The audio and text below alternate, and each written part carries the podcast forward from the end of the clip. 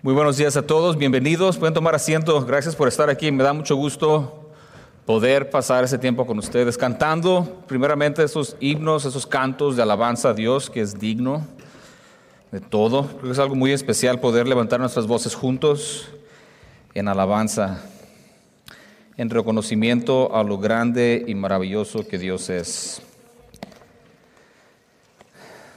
Creo que es algo que no deberíamos nunca de tomar por hecho, poder tener la oportunidad de reunirnos en un lugar como este, pasar tiempo en la palabra de Dios, escuchar, dejar que Dios nos hable y nos enseñe y nos transforme. Bien importante, es un privilegio.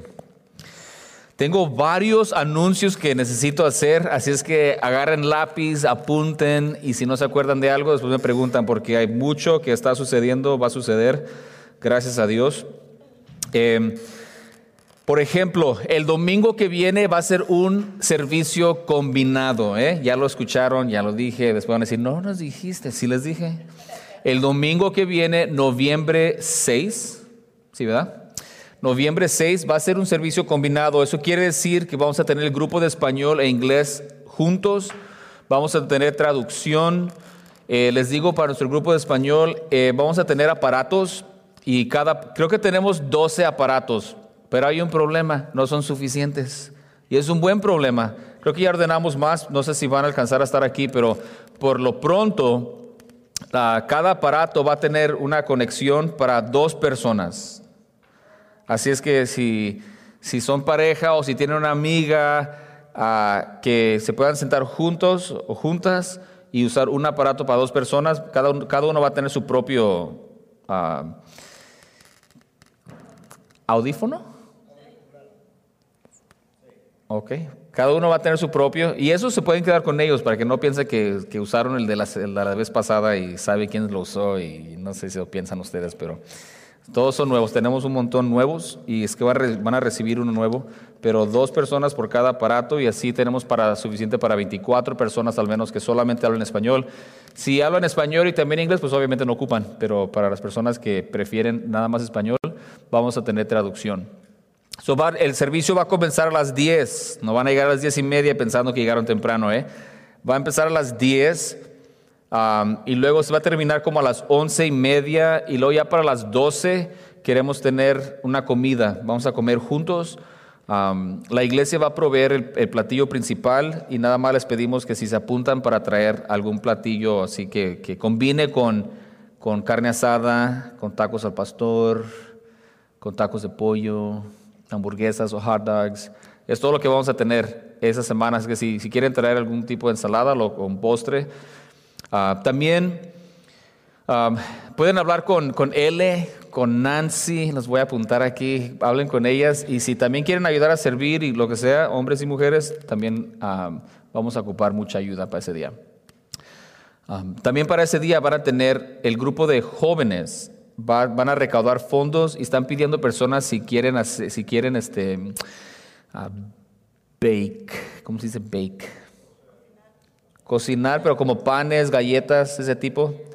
Hornear, a una venta de horneada. Es que si quieren hacer algo y traer para donar, para que gente compre, vamos a usar eso para recaudar fondos para ellos. Y también vamos a tener camisetas nuevas que creo las vamos a ofrecer como no, nunca nos gusta vender nada, ya saben, ¿verdad? pero vamos a tener camisetas nuevas y creo que si dan una donación por la camiseta, podemos usar ese dinero también para los jóvenes. So, vamos a tener como unas 200 camisetas de Crosspoint con el nuevo diseño.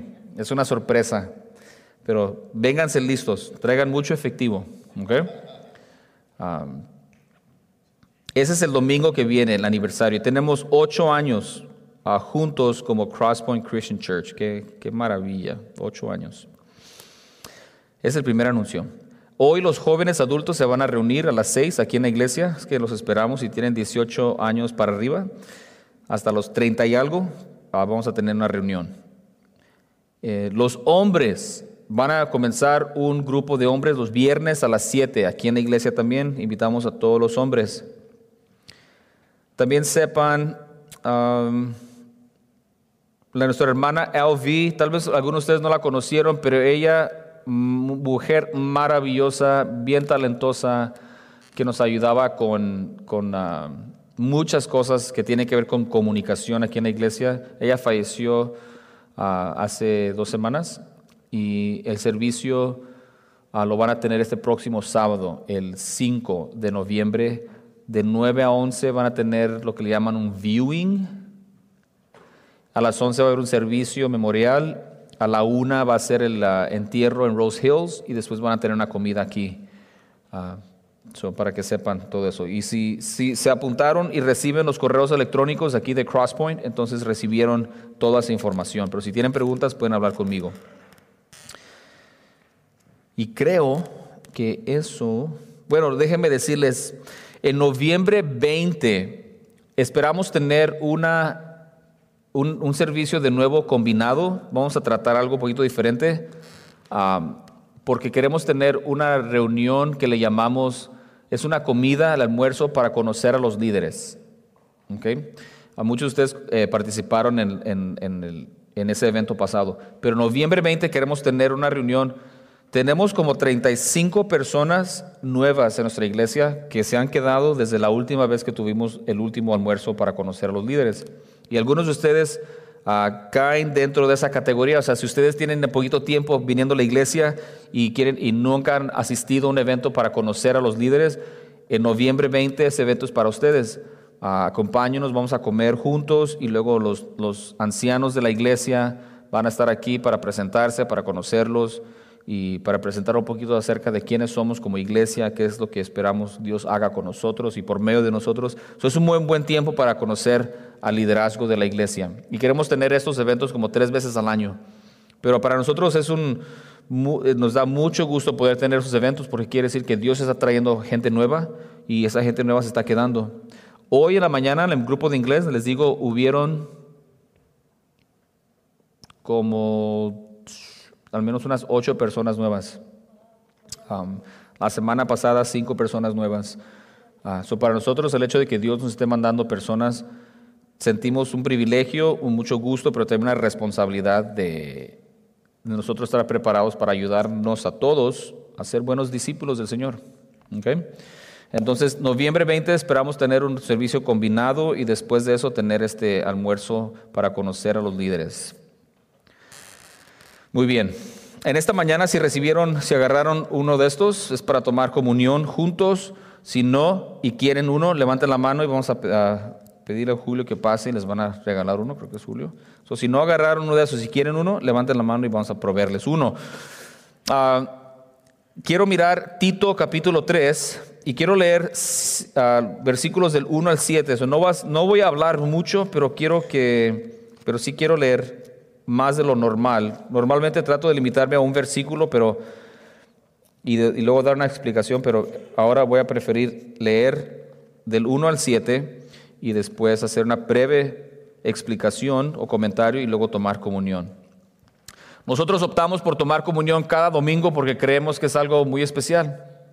Y es muy importante tener en mente, si creemos que eso es una manera de recordar lo que Cristo Jesús hizo por nosotros, y, el Señor dice en cuantas veces lo hagas, no nos da específicamente cuántas veces. Nosotros optamos por hacerlo cada semana, entendiendo que el recordar lo que Cristo hizo por nosotros en la cruz es muy importante y también no es nada más simbólico, o sea, también debería de motivarnos a tener una mentalidad diferente durante la semana, saber de que Dios se encarnó para tomar mi lugar en la cruz, es algo que debería estar presente en nuestra mente todo el tiempo y, como resultado debería de transformar nuestras vidas. Pablo aquí en Tito capítulo 3 versículos del 1 al 7 dice, recuérdales a los, a los congregantes que se sujeten a los gobernantes y autoridades, que obedezcan, que estén dispuestos a toda buena obra. Eso lo vamos a tocar durante el mensaje. Dice que a nadie difamen, que no sean bendecieros, sino amables mostrando toda mansedumbre para con todos los hombres, porque nosotros también éramos en otro tiempo insensatos, rebeldes, extraviados, esclavos de concupiscencias y deleites diversos, viviendo en malicia y envidia, aborrecibles y aborreciéndonos unos a otros. Pero, y es un gran pero, pero cuando se manifestó la bondad de Dios nuestro Salvador y su amor para con los hombres, nos salvó, no por obras de justicia que nosotros hubiéramos hecho, sino por su misericordia, por el lavamiento de la regeneración y por la renovación en el Espíritu Santo el cual derramó en nosotros abundantemente por Jesucristo nuestro Salvador, para que, justificados por su gracia, viniésemos a ser herederos conforme a la esperanza de la vida eterna. Esta porción me encantaría que se la lleven y que, la, que mediten en ella, que la lean una y otra vez. Y lo que aquí Pablo está diciendo es de que, mira, antes éramos diferentes. Y por la gracia de Dios, cada cristiano debe poder decir, antes yo era diferente. Y diferente en mal manera. Pero por la gracia de Dios ya no soy quien era. Y no soy quien debería de ser y pudiera ser, pero gracias a Dios no soy la persona que yo era. Ha habido una transformación, una regeneración. ¿Por qué? Porque Dios nos salvó por medio de Jesucristo y lo hizo al tomar nuestro lugar en la cruz. Y obviamente no hablamos de perfección, pero hablamos que si ya nos vamos por la misma dirección, ha habido un arrepentimiento, ha habido un cambio de mente que resulta en un cambio de vida, en nuestras acciones, en nuestro carácter. Y, eso es lo que deberíamos estar buscando nosotros como cristianos, hermanos. Deberíamos estar nosotros buscando en nosotros el fruto del Espíritu Santo. A veces que, ¿cómo sé que soy cristiano? ¿Cómo sé que he sido salvado por la gracia de Dios?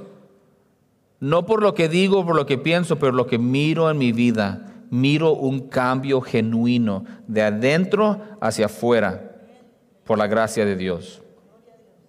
Entonces, tomando este objeto aquí, quitando el plástico primero, toman el pan. Este pan simboliza el cuerpo de nuestro Señor Jesucristo sin pecado que fue calvado, clavado en la cruz de Calvario por nuestro pecado. Vamos a tomarlo juntos.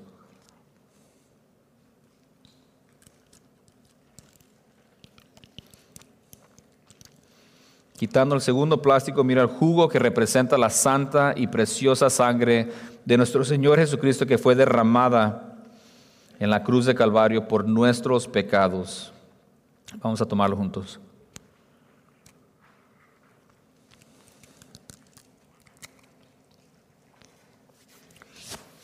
Si pueden y quieren, vamos a ponernos de pie y vamos a cantar este himno por segunda vez.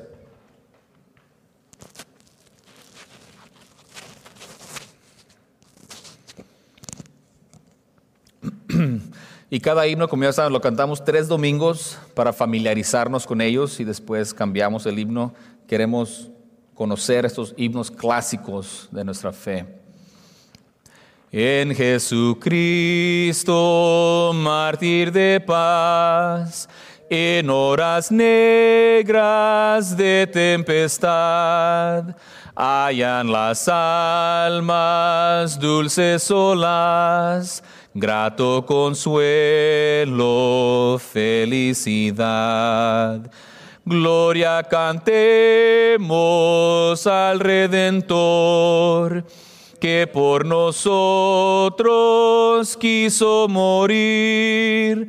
La santa gracia del Salvador siempre dirija nuestro vivir en los peligros, en el dolor, a cada paso su protección. Calme infunde santo vigor, nuevos alientos al corazón. Gloria cantemos al Redentor que por nosotros quiso morir. La santa gracia del Salvador siempre dirija nuestro vivir. Amén. Padre Santo, gracias le damos por todas sus bendiciones. Gracias por permitirnos pasar este tiempo juntos en su palabra. Espíritu Santo, pedimos que usted sea nuestro guía, nuestro maestro, el que nos redarguye, nos enseñe, abre, que abra nuestro entendimiento, nuestra mente, nuestros ojos espirituales para mirar las maravillas de su ley y de su palabra. Gracias Señor Jesucristo por el sacrificio que usted, usted hizo por nosotros en la cruz. Le damos gracias por ellos por toda la eternidad. Gracias por todas las personas que nos permite pasar aquí juntos, las personas que nos acompañan en línea. Pedimos su bendición y su ayuda, todo en el nombre de nuestro Señor y Salvador que es Cristo Jesús. Amén. ¿Pueden tomar, asiento?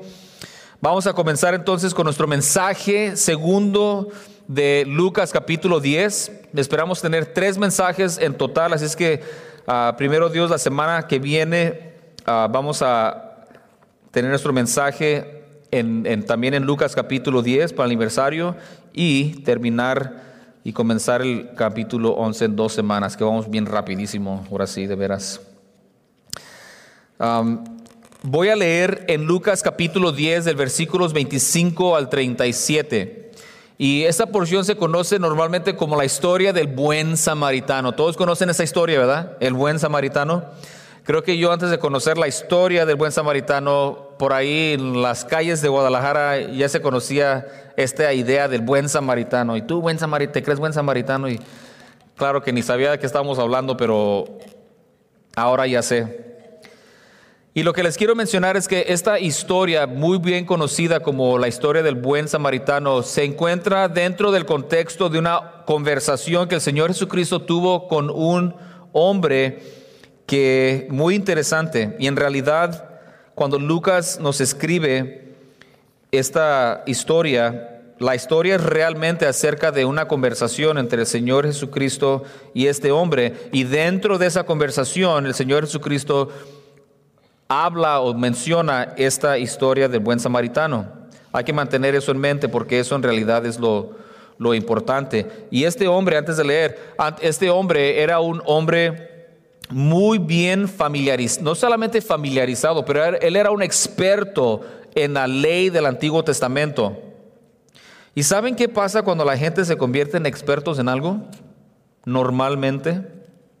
Ustedes no, pero la gente normal, cuando se convierte en un experto en algo, ¿qué pasa? Se creen, se creen, ¿verdad? Se creen mucho, les llega a la cabeza, se les infla la cabeza y empiezan a sentirse como que, wow, yo soy experto y, y tú no.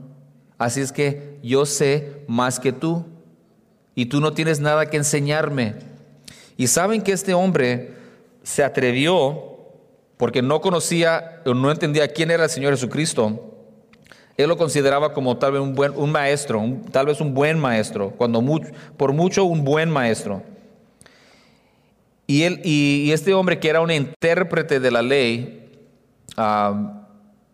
le hace una pregunta al Señor Jesucristo y es una muy buena pregunta. Es una muy buena pregunta. Le pregunta, ¿haciendo qué cosa heredaré la vida eterna? Aparentemente este hombre estaba interesado en la vida eterna y todos deberíamos estar bien interesados en este tema de la vida eterna. Y, pareciera que este hombre viene con una buena pregunta, y la pregunta sí era buena, pero las intenciones de este hombre estaban todas mal, porque lo estaba haciendo para probar al Señor Jesucristo. ¿Sabe que este hombre pensaba que él sabía más que el Señor Jesucristo? Él pensaba que como experto en la ley, él conocía esta pregunta la respuesta, y él creía que él tenía vida eterna. Y lo que él está haciendo es se para enfrente de todos y le hace esta pregunta al Señor Jesucristo, probándole para ver cuánto sabe este Jesús. ¿Se imaginan? Qué insulto. Pero el Señor Jesucristo siendo humilde, toma su pregunta y le contesta no solamente su pregunta, pero también le contesta una pregunta que este hombre no hizo. Y la pregunta que el Señor Jesucristo contesta a este hombre que no hizo es, ¿por qué mi corazón no está bien con Dios? ¿Sabe que hay un peligro que nosotros aún, nosotros en una iglesia buena como esta, yo pienso que es una buena iglesia, donde estudiamos la Biblia. Y cada vez que vienen, estudiamos la Biblia y leemos en Lucas. Y si van a un grupo de crecimiento, estudian la Biblia. Y les animamos a que estudien su Biblia. Pero aún nosotros en una buena iglesia podemos correr el peligro, todos corremos el peligro, podemos caer en el problema de que, bueno, yo ya tengo 10 años en la iglesia, 20 años en la iglesia, 30 años en la iglesia, 47 años en la iglesia. Y ya he leído la Biblia, ¿sabe cuántas veces? ¿Y sabe qué pasa?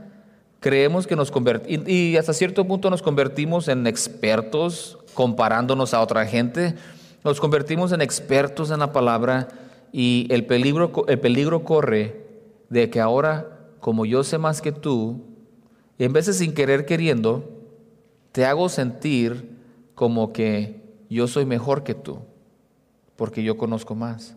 Y en veces hacemos preguntas, nomás para ver, nomás para que la otra gente sepa que ellos no saben lo que yo ya sé. Hermanos, no hagan cosas así. No hagan cosas así. Tratar de apantallar con tu sabiduría. Triste, triste, triste. Mal. Repugnante. Y tal vez todos lo hacemos cierto, hasta cierto nivel. Creemos que ya sabemos mucho o al menos creemos que, creemos que sabemos lo suficiente. Y déjenme decirlo, Nadie diríamos eso, creo que nadie, yo nunca he escuchado a nadie decir, Mike, yo pienso que voy a seguir viniendo a la iglesia, pero quiero que sepas que yo ya sé suficiente. Nadie nunca me ha dicho eso. Pero sabe que por medio de nuestras acciones es exactamente lo que decimos o lo que mostramos. Nos conformamos con lo que sabemos. Y muchos de nosotros tenemos la experiencia de que, ¿sabes? Hubo un tiempo donde, yo leía mi Biblia todo el tiempo. ¿Y ahora? Ah, ya no tanto. Había un tiempo que de rodillas le, pedía a Dios y, y le alababa, pero ahora ya no tanto. Y había un tiempo que, ven, yo quería ir a la iglesia y tener comunión con los hermanos, pero ahora ah, hay otras cosas que hacer. Y había un tiempo que yo quería donar de mi dinero y quería donar mi tiempo para ayudar, pero ahora, pues ya no tanto. ¿Sabe qué nos ha pasado? Sin, sin decirlo, que te has equivocadamente, te has convencido de que ya sabes todo y que ya sabes mucho o al menos que ya sabes lo suficiente. Y eso se muestra en nuestras vidas, hermanos. Y hay que tener mucho cuidado. Y todos estamos en el mismo peligro. ¿eh? Entonces, lo último que voy a decir en forma de introducción. Es posible tener las respuestas correctas a las preguntas bíblicas y espirituales y no estar correctos con Dios. Podemos tener las respuestas correctas y, y no es una garantía de que estemos en una relación correcta con Dios. Y ese era el problema con este hombre. Él era un experto de la ley, no pretendía ser un experto en la ley, era un experto en la ley.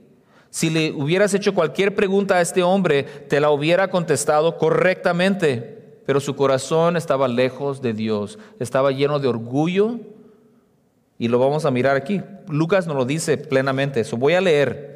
Y, eso sirve como una advertencia de que nosotros siempre estamos bajo un peligro de que si no ponemos cuidado y no nos humillamos ante Dios y su palabra y su autoridad, vamos a llegar a un punto donde creemos que ya lo sabemos todo, lo sabemos mucho, o al menos sabemos lo suficiente y nos estancamos y no queremos estar ahí.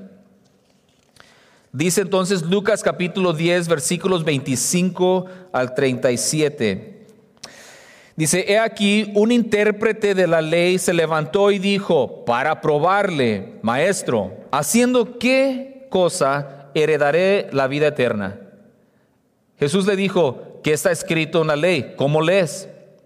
Aquel respondiendo dijo, amarás al Señor tu Dios con todo tu corazón, con toda tu alma, con todas tus fuerzas y con toda tu mente, y a tu prójimo como a ti mismo. Y el Señor le dijo, bien has respondido, haz esto y vivirás. Pero él, queriendo justificarse a sí mismo, le dijo a Jesús, ¿y quién es mi prójimo? Este hombre le dice, ¿qué debo hacer para heredar el reino de Dios, vida eterna? El Señor le dice, pues ¿qué dice la ley? Porque él sabía que era un experto en la ley. Imagino que este hombre dijo, oh, pues la ley dice que amarás a Dios con todo tu corazón, con toda tu y a tu prójimo como a ti mismo. Y el Señor le dice, buena contestación, ok, si sabes, nomás hazlo. Y con eso es suficiente. Y ese hombre tratando de justificarse a sí mismo, dice, ¿y quién es mi prójimo? O sea, se está haciendo el, ah, ¿cómo se dice? El tontito. Él sabe en su corazón que no está bien. Y él dice, ¿y quién es mi prójimo? Y eso dice mucho. ¿Sabe qué es lo que no dijo? Y eso nos, hace ver un poquito acerca de su corazón malísimo él aparentemente piensa que está bien con Dios. Lo único que le falta tal vez es un poquito aquí con los prójimos. Su pregunta es, ¿amarás a Dios con todo? Y él dice, oh, yo estoy bien con eso. Ah, cuando viene el prójimo hay un poquito de problema. Y le dice, pues ¿quién es mi prójimo? Ese hombre estaba malísimo, malísimo. Y el Señor le dice, mm, ¿quién es mi prójimo? Eh? Y, para contestarle esa pregunta a este hombre que se estaba tratando de justificar a sí mismo, el Señor Jesucristo entonces dice la historia del buen samaritano. Vamos a leerla. Dice, respondiendo Jesús le dijo, un hombre descendía de Jerusalén a Jericó y cayó en manos de ladrones, los cuales le despojaron e hiriéndole se fueron dejándolo medio muerto. Aconteció que descendió un sacerdote por aquel camino y viéndole pasó de largo. Asimismo un levita, llegando cerca de aquel lugar y viéndole, pasó de largo. Pero un samaritano que iba de camino vino cerca de él y viéndole fue movido a misericordia. Y acercándose, vendó sus heridas, echándoles aceite y vino, poniéndolo en su cabalgadura, lo llevó al mesón y cuidó de él. Otro día al partir sacó dos denarios y los dio al mesonero y le dijo, cuídamele, y todo lo que gastes de más yo te pagaré cuando regrese. ¿Quién pues de estos tres te parece que fue el prójimo del que cayó en manos de los ladrones? Y el intérprete de la ley dijo, aquel que usó que usó, el que usó de misericordia con él. Entonces Jesús le dijo, ve y haz tú lo mismo. Ahora hay muchísimo que hablar aquí. El Señor Jesucristo le da una historia para contestar su pregunta. Sabiendo que este hombre quiere justificarse a sí mismo, el Señor Jesucristo le importa más no la pregunta que él tiene, pero el problema que este hombre tiene. El hombre tenía una buena pregunta, pero el problema que él tenía era más importante. El problema era que él era un hombre orgulloso, que creía tener todas las respuestas, pero su corazón estaba lejos de Dios. Entonces el Señor Jesucristo le da esta historia del buen samaritano y la, historia va a que un hombre descendiendo de Jerusalén a Jericó ah, lo encuentran unos ladrones, le quitan todo, y lo dejan medio muerto, ahí tirado en una calle, en el camino. Y luego dice la historia que viene un sacerdote y pasa por ahí y dice que pasa de largo. El sacerdote que tenía cierta obligación de ayudar por el eh, puro hecho de ser de que era un sacerdote, dice que mira a este hombre y simplemente pasa por el otro lado y pasa de largo y lo ignora. Y lo dice que pasa un levita, que también tenía cierta obligación de, de ayudar a sus compatriotas. Y dice que cuando lo mira también cruza la calle mejor y pasa de largo y pretende que no hay un problema que él pueda ayudar. Y luego dice, imagínense que el Señor Jesucristo le está contestando esta pregunta a este hombre y otra gente está escuchando y luego le dice al Señor Jesucristo, pero después viene un samaritano. Y para entender esa cultura, deberíamos, para poder entender lo que está sucediendo hoy, es que el Señor Jesucristo usa a una persona que los judíos odiaban. En cuanto dijo un samaritano, toda la gente ahí hubiera hecho caras. Ay, un samaritano, ¿para qué andas mencionando a esa gente? Porque todos los judíos odiaban a los samaritanos y los judíos se creían superiores a los samaritanos. Pero el Señor Jesucristo Jesucristo usa a este hombre samaritano que ellos, los oidores, odiaban. Y dice, pero, pero un samaritano, dice, pasa y mira la situación y se arrima y tiene compasión y muestra misericordia hasta este hombre que técnicamente debería ser su enemigo. Pero dice, tuvo misericordia de él.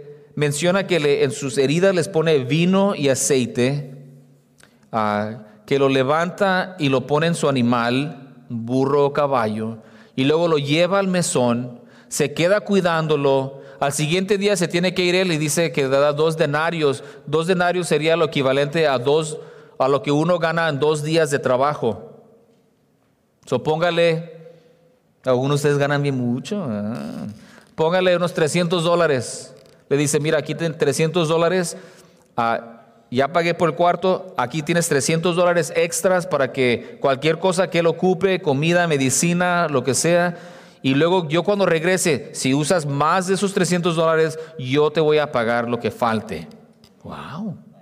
Y la gente se quedó mirando, ¿un samaritano? El, el, el sacerdote no, el levita tampoco le importó, y un samaritano que, odiados por los judíos, es el que mostró misericordia. Y el Señor le dice, ¿y, quién, de, quién de esos tres crees que fue buen prójimo a este hombre? Y la, respuesta es obvia, pues el samaritano. Y el Señor le dice, ok, haz lo mismo. ¿Qué quiere decir haz lo mismo? Estar dispuesto de humillarte y ayudar aún a tus enemigos. ¿Quién es tu prójimo? Cualquier persona que Dios ha puesto en tu camino a quien tú le puedes bendecir, sin importar quién sean. Y haciendo eso, este hombre se dio cuenta que no estaba en la posición con Dios que él creía haber estado.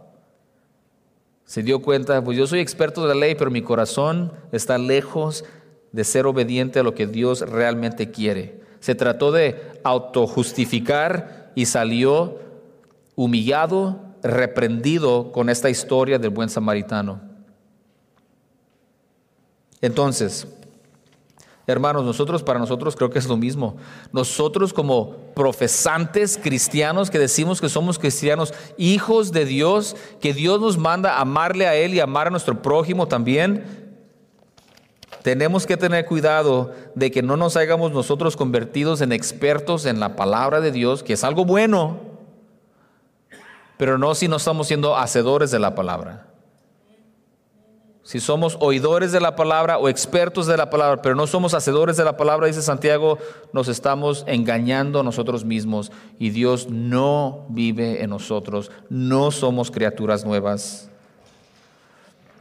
Entonces tenemos que tener cuidado que nosotros como profesantes cristianos, que tal vez no nos convirtamos en expertos en comportarnos como cristianos, porque algunos de nosotros somos bien buenos venir a la iglesia y comportarnos como cristianos. ¿Cómo estás, hermanito? Ay, hermanita, ¿cómo está usted? Mm, muy bien. Y tus hijos te miran y, ¿y este quién es? No lo reconozco. Muchas veces nos hacemos expertos en, en, hablar como cristianos. Hermanito, gloria a Dios. Sí, sí, gloria a Dios. En lo altísimo. Oh, sí, sí. En lo altísimo. Mm. ¡Ah, qué espirituales! ¿Y en la casa? ¿Cuántas veces? ¡Ay, qué pasó! Es un peligro y tenemos todos que tener cuidado de no convertirnos en expertos en actuar como cristianos, pero nuestro corazón no esté bien. Que no seamos personas que conocemos las respuestas, pero que las vivamos.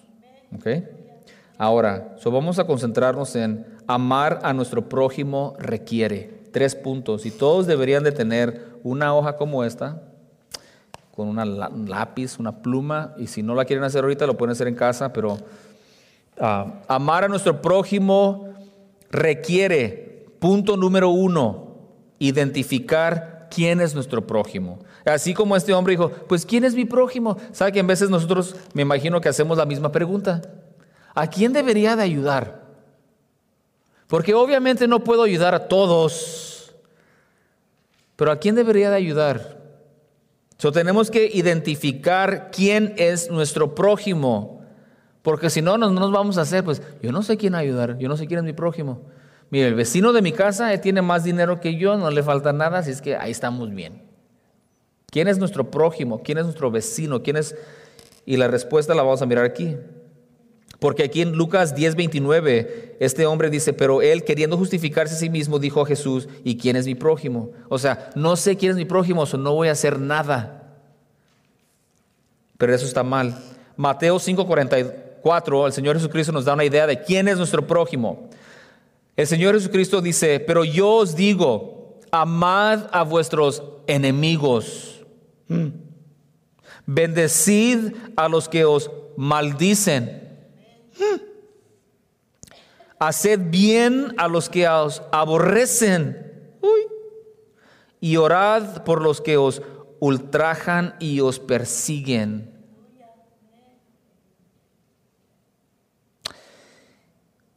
Eso es bien difícil, hermanos. Diría yo, imposible. Porque nuestra carne, a nadie nos gusta que nos insulte, a usted sí. Cuando alguien te insulta, o te mira así medio feo,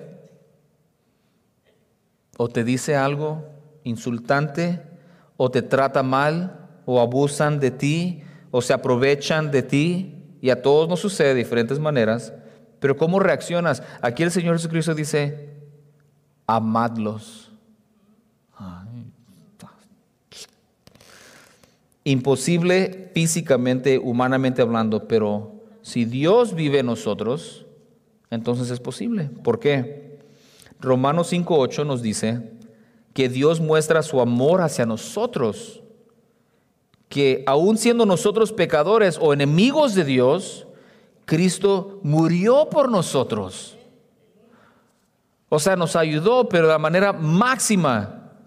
Y hermanos, mire, tienen que entender esto, que nadie nunca te va a insultar dañar, menospreciar, abusar de ti tan feamente o tan gravemente como nosotros insultamos y ofendemos a Dios.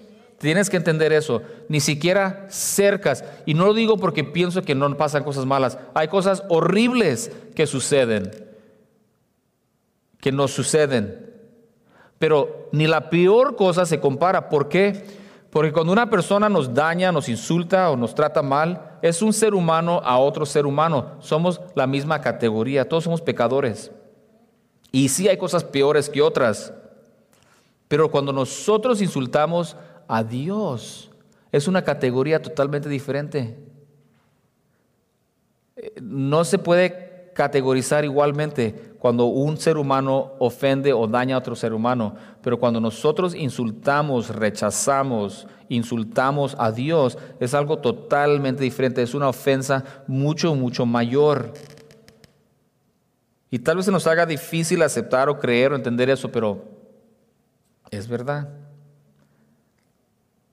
Entonces, cuando Dios nos dice que Él murió por nosotros, cuando aún nosotros éramos pecadores, eso no es lo mismo cuando si yo te hago un favor, aunque tú me trates mal.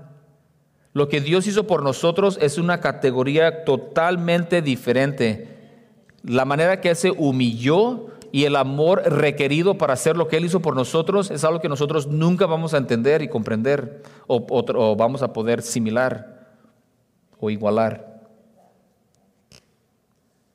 Pero nosotros tenemos que identificar quién es nuestro prójimo. El Señor Jesucristo dice, amad a vuestros enemigos.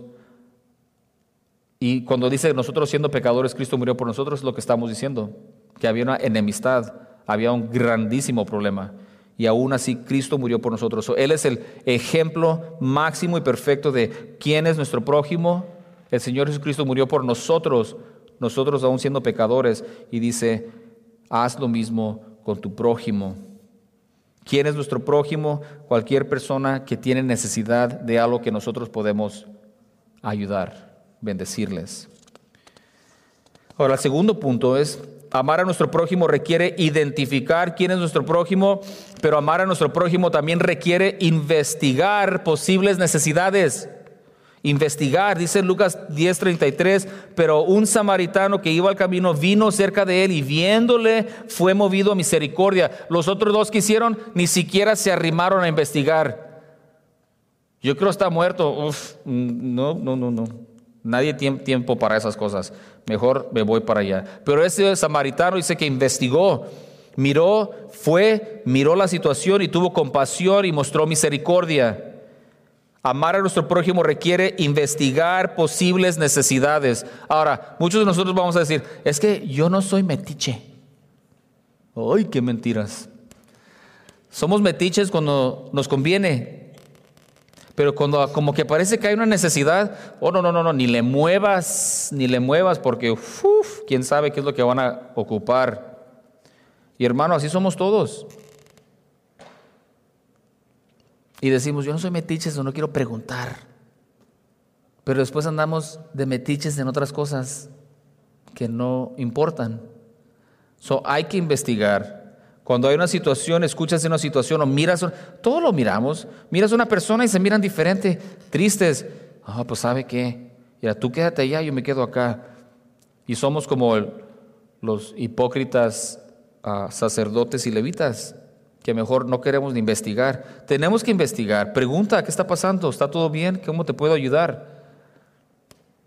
investigar posibles necesidades. Filipenses 2.4 dice, no mirando cada uno por lo suyo propio, sino cada cual también por los de los otros. Tienes que investigar. Dice, no tienes que nada más preocuparte por ti mismo, debes tú de estar activamente preocupándote por los demás, qué es lo que ellos ocupan, qué es lo que, cómo les puedo bendecir, cómo les puedo ayudar, cómo les puedo animar. Y no siempre se trata de dinero, hermanos. Mucha gente necesita un amigo o una amiga, palabras de aliento, tiempo para escuchar lo que tienen que decir. Dios no está interesado en lo que no tiene, eso mi pastor me lo dijo hace muchos años. Dios no le importa lo que no tienes. Ah, si tuviera más dinero, si tuviera más tiempo, si tuviera más... No, no, no, no. A Dios no le importa lo que no tienes. Lo que sí tienes, eso es lo que Él quiere que uses para su gloria. Gálatas 6.2 dice, sobrellevad los unos las cargas de los otros y cumplid así la ley de Cristo. No podemos decir que, que, cumplimos la ley de Dios cuando no estamos cargando las cargas de los otros, cuando no nos estamos ayudando mutuamente. Si nomás venimos a la iglesia y escuchamos y nos vamos, o más le decimos hi a las tres, cuatro personas que conocemos, no estás viviendo la vida que Dios quiere que vivas, hermanos. Tienes que investigar posibles necesidades si vas a ser un buen pro, uh, si vas a amar a tu prójimo. Requiere investigar posibles necesidades. Pronto vamos a tener en, en el pasillo un cuadro donde va a haber la vamos a llamar, bueno, en inglés se llama Blessing Board. Es un cuadro de, de bendiciones. Y ahí van a ver dos tipos de cosas. Va a haber una sección donde gente que tiene algo que puede donar, van a poner ahí, ¿sabes qué? Yo tengo una televisión extra, tengo un apartamento, un cuarto en mi casa que puede, alguien puede usar, lo que sea. Y luego la otra va a ser necesidades. Si yo ocupo un carro, podría poner ahí, ¿alguien está vendiendo un carro barato? Bueno, bonito y barato. Ahí voy a poner, yo ocupo un carro, yo ocupo una secadora. Sabes que me falta esto, me falta aquello. Alguien tiene, y, yo estoy seguro que dentro de las 200 personas que vienen a Crosspoint, hay bien muchas necesidades que nos podemos, con las que nos podemos ayudar. Pero ¿sabe qué va a requerir? que estemos dispuestos a investigar necesidades y que también nosotros estemos dispuestos a decir, ¿sabes qué? Ah, ocupo esto, porque, ay, cuánto orgullo. Y nos gusta ayudar, pero no nos gusta que nos ayuden. espero que esa, esa, ese cuadro nos ayude a, a, movernos más hacia investigar posibles necesidades. yo creo que en un par de semanas van a empezar a mirar eso. ¿okay? Y también tal vez alguien ponga algo y tú tienes un vecino que ocupe algo y puedes decirle, ¿sabes qué? Ese es para mi vecino y en nombre de mi iglesia y del Señor Jesucristo, alguien te quiso bendecir con esto. ¡Pum!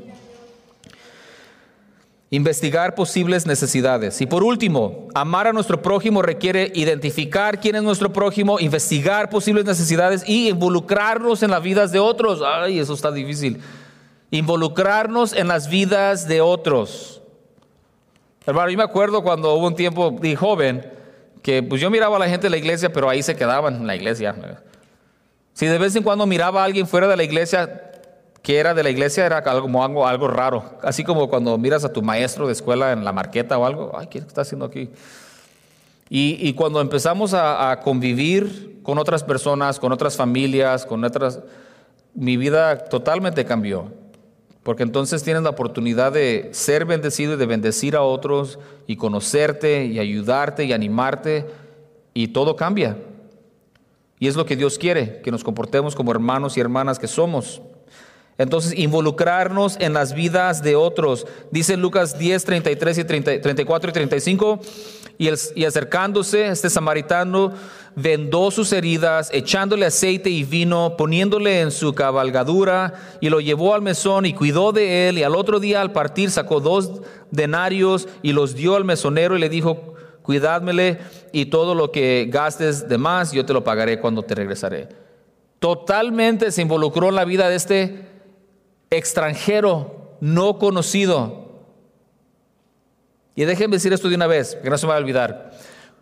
Nosotros deberíamos estar intencional y activamente preparándonos para poder ser usados por Dios. ¿Qué quiere decir eso? Este hombre samaritano, ¿qué tal si hubiera llegado, vio, le dio compasión? Ay, si tuviera un poquito de vino y aceite le podría ayudar, pero no tengo, se me acabó el mes pasado. Y híjoles, si, hubiera, si yo tuviera un burro o un caballo, lo podría levantar y ponerlo en mi animal y llevarlo al mesón, pero no pagué el pago del burro y me lo quitaron. Y luego, wow, si tuviera poquito dinero extra, le pudiera rentar un cuarto para cuidarlo y luego, y, tal vez darle dinero al, mesonero para que lo cuide, pero, pero me lo gasté en, en ah, ¿En dónde? ¿Verdad? ¿Dónde se gastaron el dinero? En el casino. En el casino. Y, ya se me acabó el dinero. ¿Sí entienden lo que estoy diciendo? Nos tenemos que nosotros ser intencionales en prepararnos para ser listos, para ser usados para toda buena obra. Pero si somos irresponsables y si somos indisciplinados y no tenemos nada, no porque no tengamos, pero porque lo desperdiciamos y después decimos, bueno, pues yo te ayudaría, pero mm, apenas tengo para mí. ¿Y por qué apenas tienes para ti? ¿No trabajas? Sí, tengo dos trabajos. Y mi esposa, tres trabajos, pero no nos alcanza. Ah, no te alcanza. Y le echamos la culpa al presidente, ¿verdad? Porque, ¿cómo se llama? inflation, la inflación. Es la inflación, hermano. La gasolina cuesta 6 dólares el galón y la leche 5 ya cuestan igual. No es la inflación, hermanos. Es porque nosotros somos egoístas y muchas veces queremos usar todo lo que Dios nos da para nosotros y no nos queda nada para los demás. Tenemos que prepararnos. Y ahora, eso lo digo económica y físicamente, pero ¿qué tal espiritualmente? ¿Te estás preparando? Para cuando Dios te traiga a alguien que diga, oye, yo no sé de qué se trata esta vida, ah, me da miedo morirme.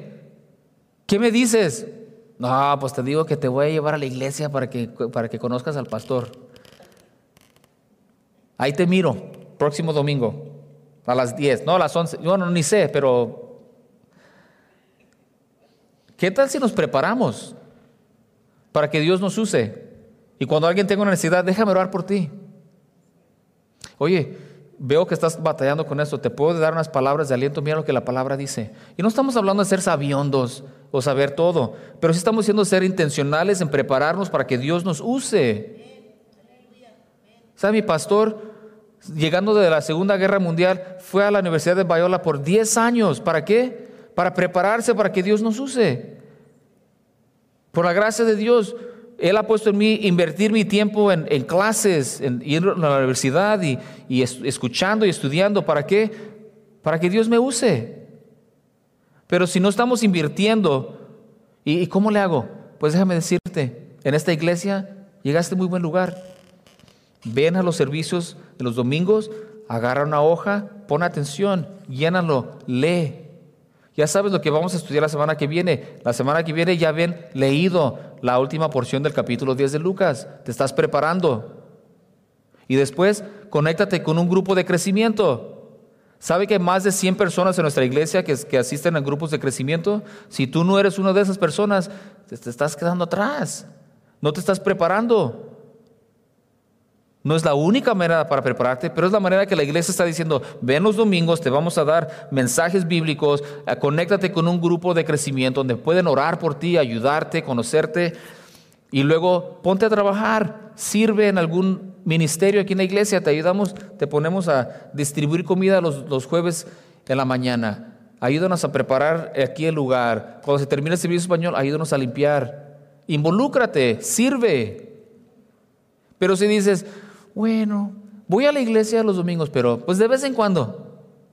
Si mi equipo preferido no está jugando, entonces voy. Y si no estoy de vacaciones, porque tú sabes, las vacaciones es bien importante, estar con la familia. Y excusa sobre excusa, y no venimos constantemente a la iglesia los domingos. Y no vamos a los grupos de enseñanza porque nadie tiene tiempo para eso. Pues hay 100 personas que hacen tiempo para ser parte de grupos de crecimiento y sabe que como 30 personas están en múltiples grupos de crecimiento. Y va a decir, es que ellos no hacen nada. No, no, no. Hay personas que trabajan full time, van a la escuela full time, juegan en equipos y luego todavía están en los grupos de crecimiento, nos ponen en vergüenza. No hay que hacer excusas. Hay que prepararnos para que Dios nos use. Para cuando una necesidad salga, tú puedes decir, déjame orar por ti. Déjame introducirte a mis amigos de la iglesia. ¿Sabes que tienes esa necesidad? En mi iglesia tenemos un, cuadro de necesidades y creo que ahí miré exactamente lo que tú ocupas. Voy a hablar con ellos para ver si te podemos conseguir eso que ocupas. O sea, hay que hacer algo. Hay que movernos y hay que prepararnos intencionalmente para tener algo que ayudar. Y este hombre samaritano, él no planeaba en la historia del Señor él no había planeado en su día, hoy me voy a despertar y rumbo de Jerusalén a Jericó, a ver si me encuentro a alguien en quien pueda yo pasar todo el tiempo ah, curándolos, cuidándolos, usando todo mi dinero, mi vino y mi aceite. Él no pensaba eso, pero estaba preparado y estaba listo. Hermano, nosotros tenemos que deshacernos de nuestro pecado si queremos ser usados por Dios. Tenemos que ser intencionales en usar lo que Dios nos ha dado Olvídate de lo que no tienes, de lo que sí tienes. Hay que ministrarlo bien para poder estar en una posición para ayudar a otros, para cuando Dios nos los ponga enfrente, no digamos, no tengo tiempo, no tengo recursos, mejor me voy a ir de largo. Y la gente ahí se queda sin conocer a Dios y el amor y la misericordia de Dios. Y eso es culpa nuestra.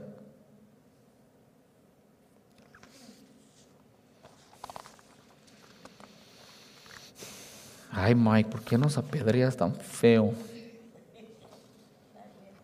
Dice, involucrarlos en las vidas de otros, Romanos 15.1, así que los que somos fuertes debemos soportar las flaquezas de los débiles y no agradándonos a nosotros mismos.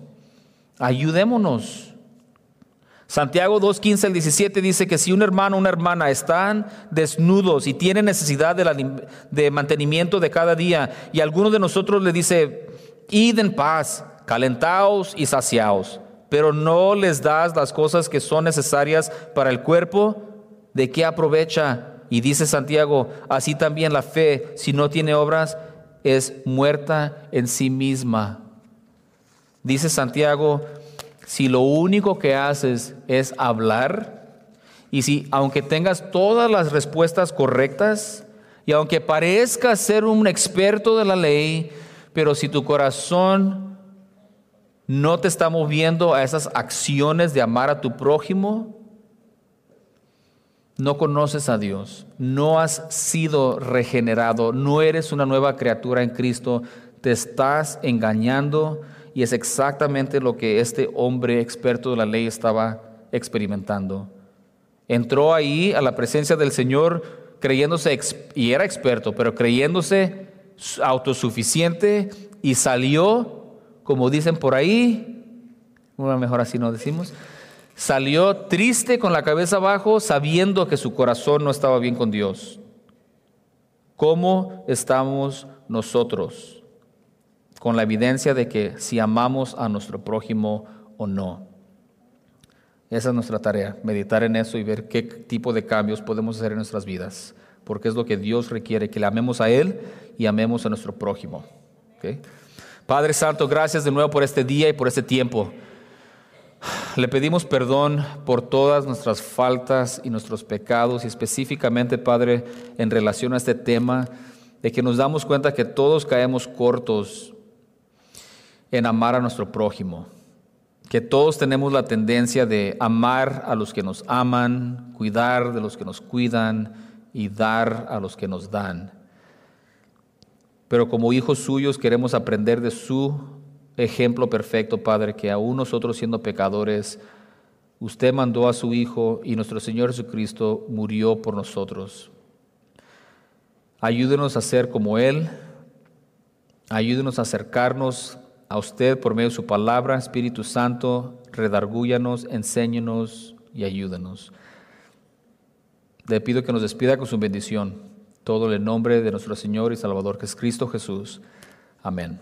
Dios les bendiga, hermanos. Estamos despedidos.